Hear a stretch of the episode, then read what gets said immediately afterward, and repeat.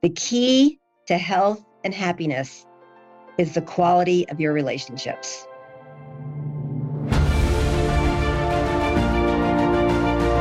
Hello, and welcome to the Daily Helping with Dr. Richard Schuster. Food for the brain, knowledge from the experts, tools to win at life. I'm your host, Dr. Richard.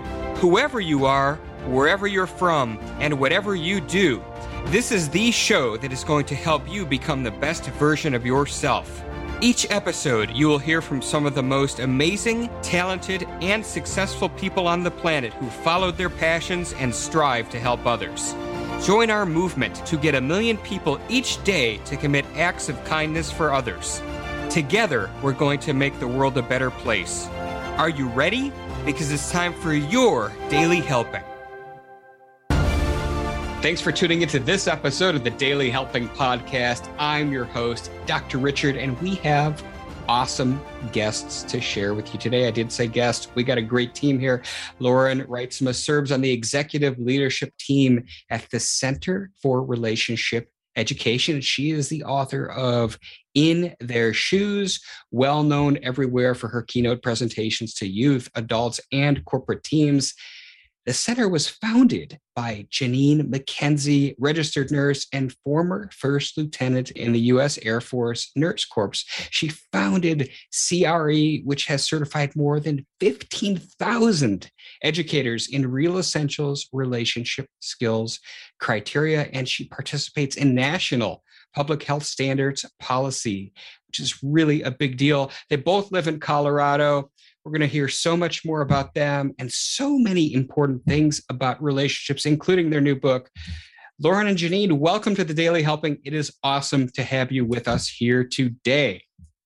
Thank you for Thank having you. us. Thank you. Yeah, this is going to be great. You know, I, I was saying off air, we haven't done a ton of episodes about relationships. And I am familiar with what you guys have done and the approach you've taken to it. So I'm really excited to share that with everybody listening to this. But what I want to do is before we even get there, I want to kind of peel back the layers of the onion and and I'd love for you to talk to us about what puts you guys on the path you're on today, helping so many people with relationship skills. Well, I'll, I'll start. I, I just can say that I was really shocked to learn that there was relationship research, that there was a body of literature about how relationships work, what makes them work, what makes them fail. And I wish I would have had that information because I was in a 20 year marriage with having four incredible kids, and our marriage ended. And I truly believe with all my heart that if I would have had the skills to do life and love well with relationship skills, I would not be in that position and uh, having a grenade blow up our family. And Lauren, my daughter, who is on this call with me, suffered a great deal, as it did the rest of the kids. But she turned her lemons into lemonade, and here we are. I'll pick up where I was leaving for college right after the divorce. And people always say, What do you want to be when you grow up? And what do you want to study? And I had a serendipitous entry into an interpersonal communications class my freshman year that was just one of those you have to take a elective and i was lit up by all of the things our professors were saying and realized that my one life goal and dream was not going to be in what i was going to do with my life but how i was going to change a legacy for relational health and uh, create something that at the time I didn't realize was going to be for the general public, but that was selfish to start. I just wanted to do my marriage well and parenting well and friendship well and all of that which and we we did that you know we had a great legacy growing up but it was just that idea of what happened and what patterns could we maybe improve and i was so delighted like my mom just mentioned that there are tools and skills to actually do that with some success rate behind it. So it, it's kind of fun how our own personal journey led us to help others. And, and I love that. And that is a theme that resonates with so many people who come on this show. But what's interesting is you didn't just do something about it in, in the sense of helping yourselves. The creation of an institution that literally is helping thousands of people everywhere. Did you guys see that as a realistic possibility? Did it? How did that happen? Because that's so profound. Well, actually, it, it was it was really kind of a trajectory that just I, I didn't create it. I just followed it. What happened was when I learned about this relationship research and all of the uh, incredible professors and and PhDs who were studying this, I wanted my children to have this, and so I was uh, very involved in the schools, um, and I asked. I put some uh, activities together that would teach a skill because I wanted to be interactive and visual because that's how I learn. And I, I was PTA president in my community, and my uh, the teachers let me come and teach the things that I created. And the kids wanted more, the adults wanted more, the teachers wanted more, the parents loved it. The Denver Post came in and did a cover story on it. And within a year, I was in 40 schools. And I was wearing myself out. I was I was going to so many schools. I was doing so many copies. I was, and I realized I hit a nerve. And I thought, I need to call in the experts here. I'm a nurse, I'm not an educator. So I called in child pedagogy specialists, how kids learn, brain neuro, neuroscientists, graphic artists, and this curriculum was created. I love this. And, and now, as I said in the in the intro, I mean you're you're helping thousands of people everywhere transforming their relationships. And so uh, the question is you've just released this book, Relationship Essentials, and we're going to talk about that, of course. Why now? Why the book now? What what was the impetus for bringing this out? So I had the opportunity after a speaking engagement about blending a family post divorce where I was encouraged to write my story down for what became In Their Shoes, which was the first publication that I published in 2018. And I had never set out to be an author or to think that our story was worth writing down and and sharing with the world but when that opportunity gelled and we realized man there there are a lot of people who are in the same boat but don't have the words to describe it we had another opportunity with a publishing company really wanting something post the covid area era honestly that would help people reconnect after being disconnected and isolated uh, forcefully by a global pandemic. And I think that we all can say that COVID revealed some things in us in, in the human spirit that we still need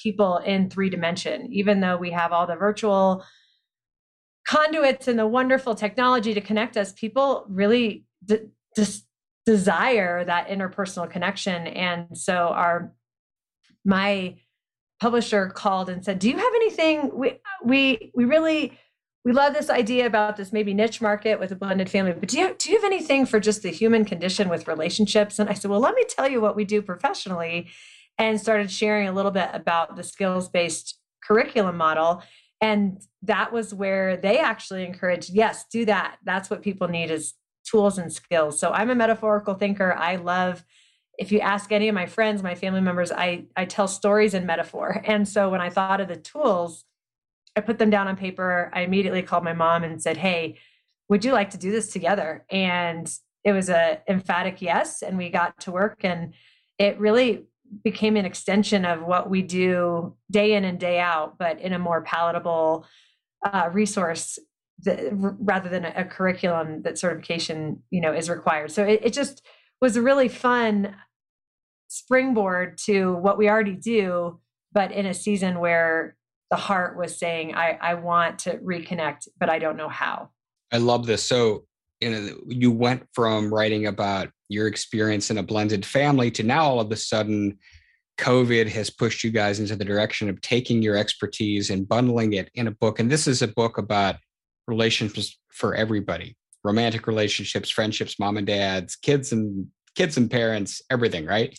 Coworkers all of it. All of it is in there. I love this. So take us through let's let's dive into the book i've got my hands on it i want to ask some some questions there's something that stood out to me you guys talk about the three C's, and I, I love I love acronyms and let, let's jump in. So tell us about the three C's of communication and, and why that's foundational.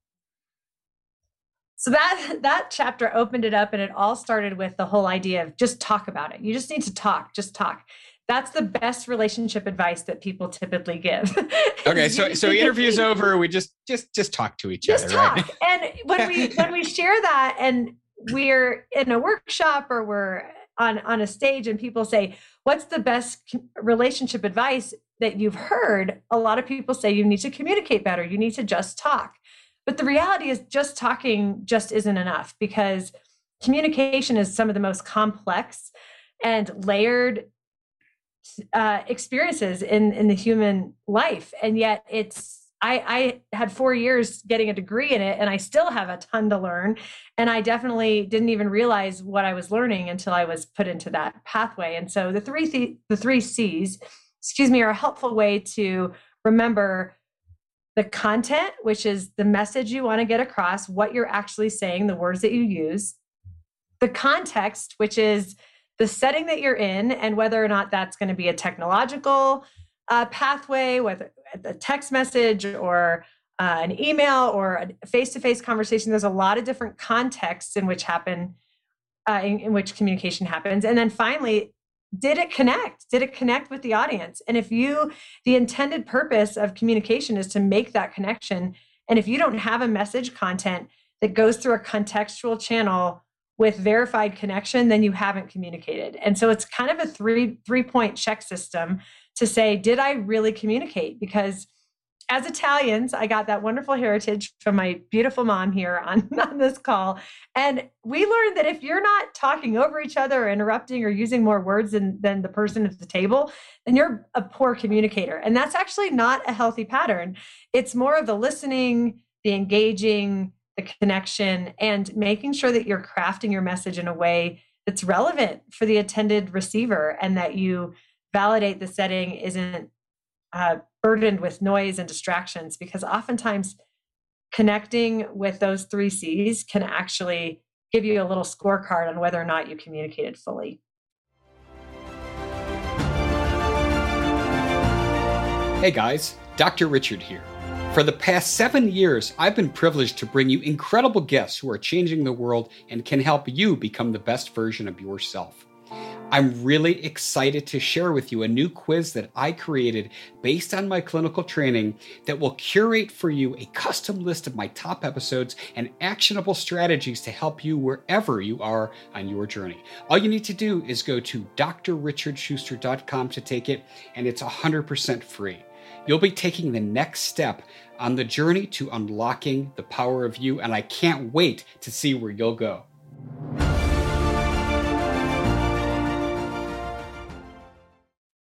I want to kind of take a bit of a deeper dive into that because you know this is and, take us through this in in different examples if you can because communicating with somebody that you're in a romantic relationship with is wildly different than a coworker or a friend or a child. So walk us through examples of where each of these three C's directly come into play if you could let's let's go with the coworker example and not the romantic partnership because i think oftentimes that's where sometimes relationship skills get lost is that that they're not just for that person you have butterflies for and so if for example you leave a staff meeting and something really rubbed you the wrong way based on what your boss was saying or maybe it's a, a benchmarks conversation or a mid-year review and all that you have to validate whether or not you're doing your job is a piece of paper that has a, a number rating system that somehow creates a performance matrix that then leads to a year end bonus right? That that is a typical communication exchange between boss and supervisor or, or, excuse me boss and subordinate. And so often if we could say let's apply the three c's to your end, end of the year review, we would look at the crafting the content, which is everything from verbally validating that employee from for their performance, getting getting feedback from customers or consumers, making sure that you potentially speak those out loud in person and also write them down on a piece of paper and also choose words and methodology that is going to mean something to that employee. Everyone's wired differently. Everyone has different things that fire them up and motivate them. And if you can, as a boss, know what motivates your employees, the words that you use to validate them are going to make a difference in whether or not they stick around or, or you have turnover. So that's that's the content there is don't just put it down in in a number system, but figure out words and messaging that would motivate that person take context. So often we're measured in our performance just based on a matrix or data. And I love data. Data lights me up. But how is that data delivered? Is it an email? I remember I remember getting a performance review of a one of my kiddos in one of their sports. And it was on on paper, it emailed to me after we had invested 3 or 4 seasons of development and it almost it just almost hurt my heart because I thought are you not even going to say you're not going to tell us one thing i want to i want a parent teacher conference if you will about the development you're seeing in my my kiddo because this piece of paper is so meaningless and it actually leaves so much unsaid and i have curiosities and questions and some of it's helpful and some of it's hurtful and i just i want to be sure that i have the right context to make sure that i understand the setting. So give context for give examples of what that person did on the job or who they impacted or how they impacted them. Uh, do a little due diligence and find a customer who raved about their performance and bring that customer's voice into the conversation. Maybe have the customer call them. What a cool context that would be. And then finally validate check in say hey are you are you hearing what i'm saying? In your own words repeat back to me what you need to improve and what you're doing really well. And I want I want to just acknowledge that you have a voice in this conversation because our job and our collaboration as coworkers requires two sides. And you're part of this equation. You're a part of this relationship. It's not a top down authoritative structure. If you took that hypothetical and replicated that pattern in our communication cycles could you imagine the validation and the clarity that would come from that full circuit communication? And and really all it is is do you have content, context, and connection with those that you're trying to relate with? I love this. And and Joneen, I want to roll the next question to you. Before you, before you do that, uh, Dr. Richard, I, w- I want to share a actual story of how sure. this works really quick with exactly what Lauren was saying with a coworker.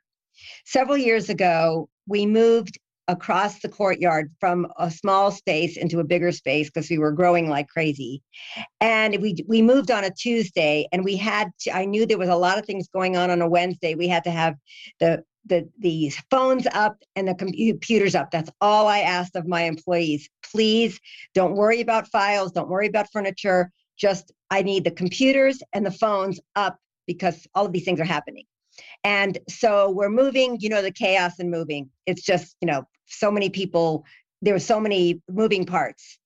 And I yelled across the room to one of my coworkers, and and he was I yelled at him. It was probably a, an order that was little bossy, and and he was kind of offended. But he didn't say anything that day because he knows communication skills. He knows the three C's.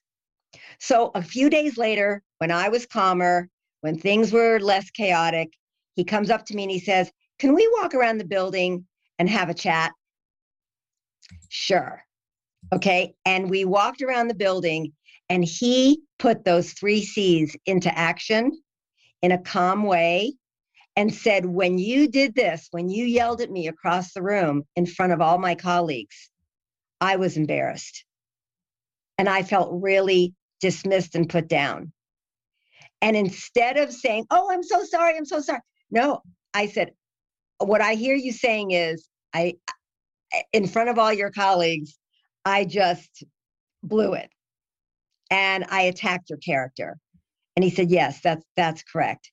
It took 15 minutes to go around the complex and walk around, and with those three C's, and our relationship was restored. And and so they really work.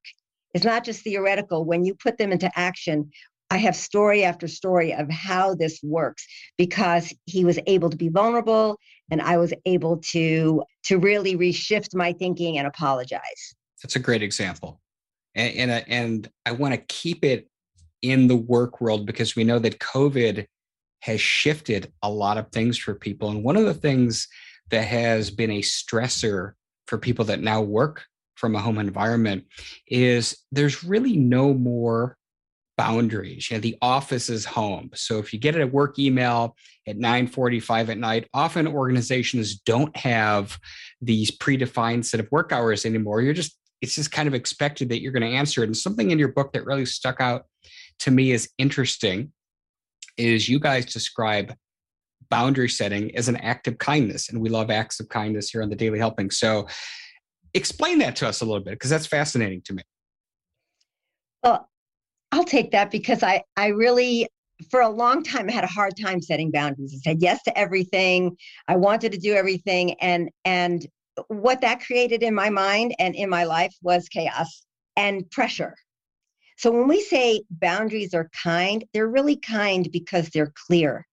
You, and and there's so much research on what boundaries do. And I'll give you one piece of literature that was fascinating when I learned about it there was um, a school built in California many, many, many years ago.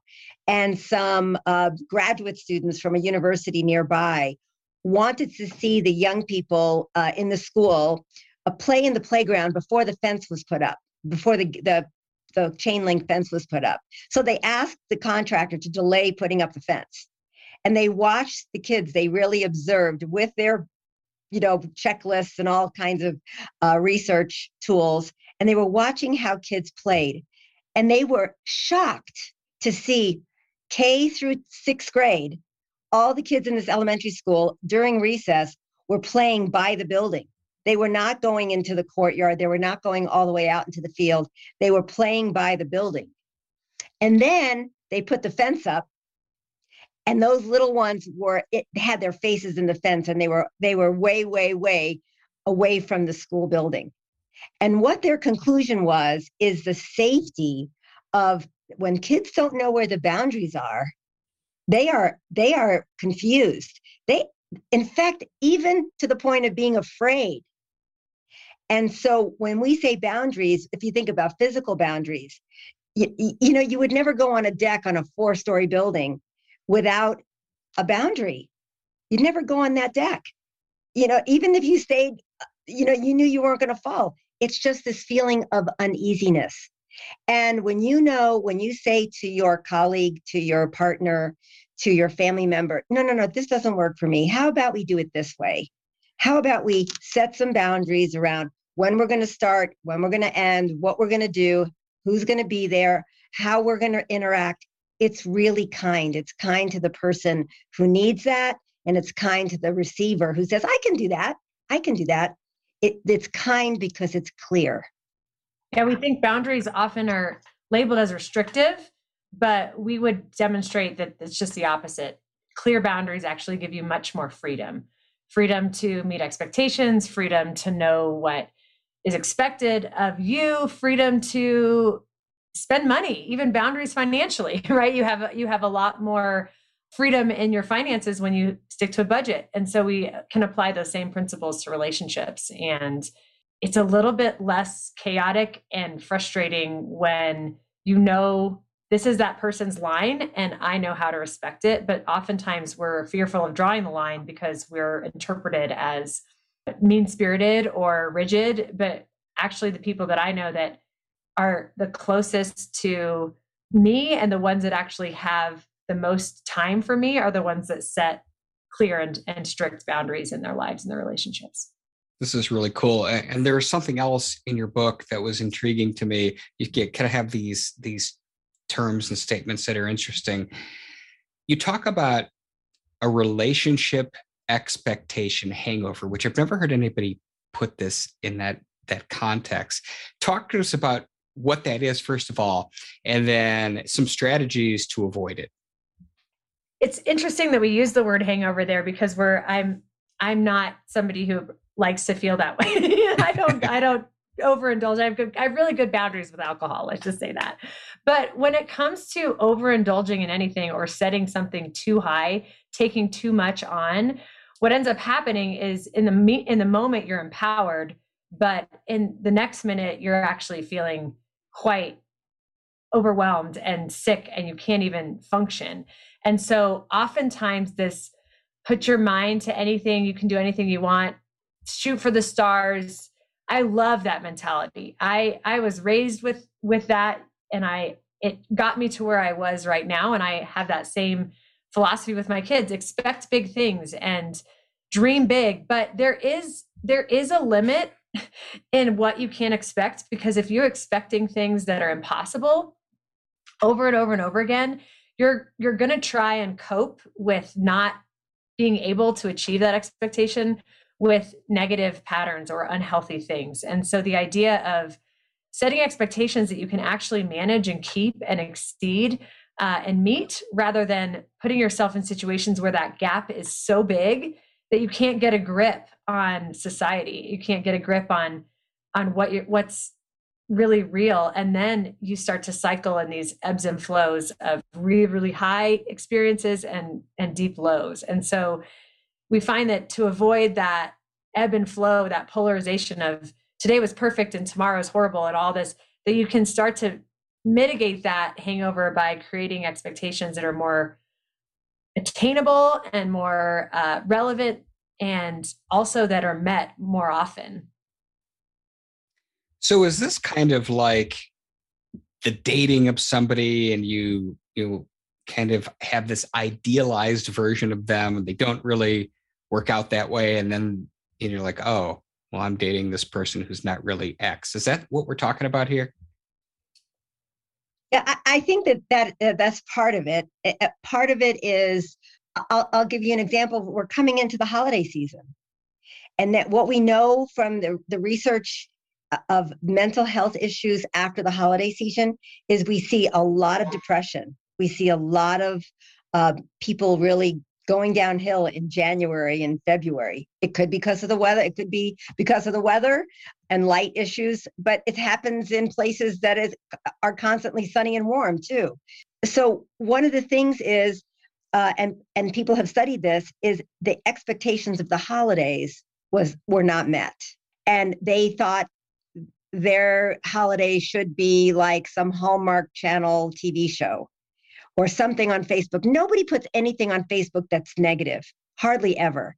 Nobody says, I was up all night, you know, throwing up. Nobody does that. People only put the good things on Facebook or on social media. And, and we have a whole generation of people who think, my life should be that way. That's not real. That's not real. And their expectations get dashed and that's the hangover i think lauren's talking about and and and even in dating when you talk about dating you know i'm i'm now married uh, to another uh, to a to a wonderful man many years after my divorce and when we were dating knowing this research knowing about expectations we had kind of a dating journal. What do you expect when this happens? Blending a family you know it's a lot of moving parts. It's a lot more complex than you know getting married without having any kids and then building a life together. We wrote down our expectations. And when things go south in our relationship we go back to that. Let's get back to our expectations. It really gives us a a place to start talking about the hangover. Okay this is not happening. Let's let's figure this out. Let's go remember you said this remember you said this. We wrote it down. It, it and it and it's really a wonderful tool to get back to where you need to be. I love this and the fact that the book is laid out in such a way that it's really a step by step way of taking people through relationships is really cool. I know we didn't, of course, have time to get into all the chapters and all the tools, but it is outstanding. And and it's it's one of those things as well where it's digestible so i there's a lot of stuff out there there's a lot of stuff that i've seen that's pretty pretty fluffy that doesn't have a lot of substance uh, or it's overly technical and you guys seem to have hit a sweet spot here, which I, I really love. So I'm going to encourage everybody to to check it out. Tell us where they can get their hands on this book, which is now available everywhere today. It is. It's uh, got you can search relationship essentials on Amazon. It's at Barnes and Noble, Walmart, Target, all the places that sell things like books online. You sh- you should be able to find it, and you can also connect with us directly if you wanted to talk to us and maybe even we'll send you a signed copy uh, at our website which is myrelationshipcenter.org once again myrelationshipcenter.org and our contact information is right there on the staff page. Outstanding. And you know we are at the end. Time has flown by. I'm so grateful you both took time out of your day to be with me to, to with me here to talk about the very important work you're doing. As you know, I like to wrap up my show by asking my guests a single question. So you can both take a shot at this.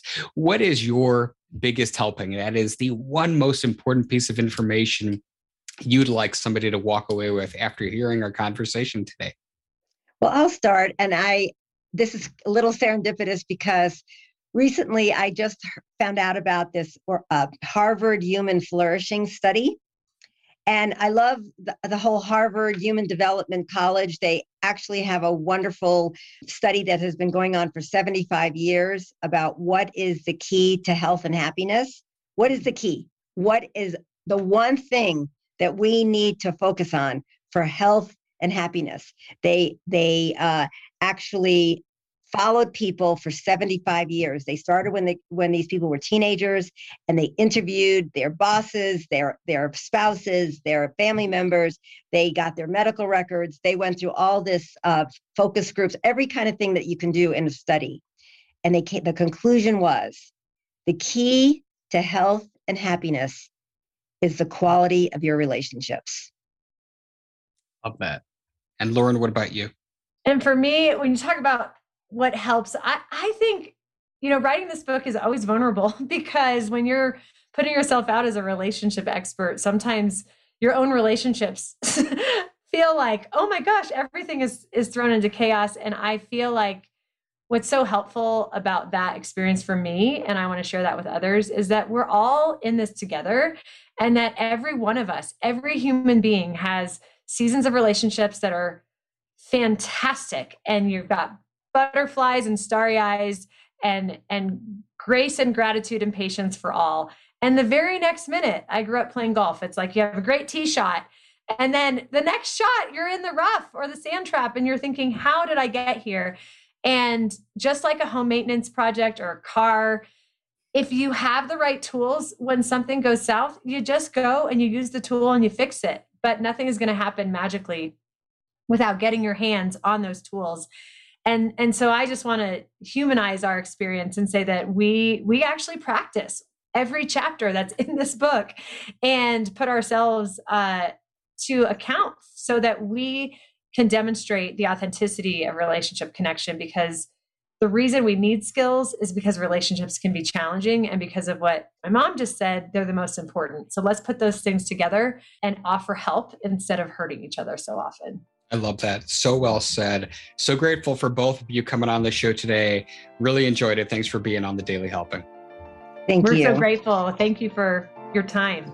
Absolutely.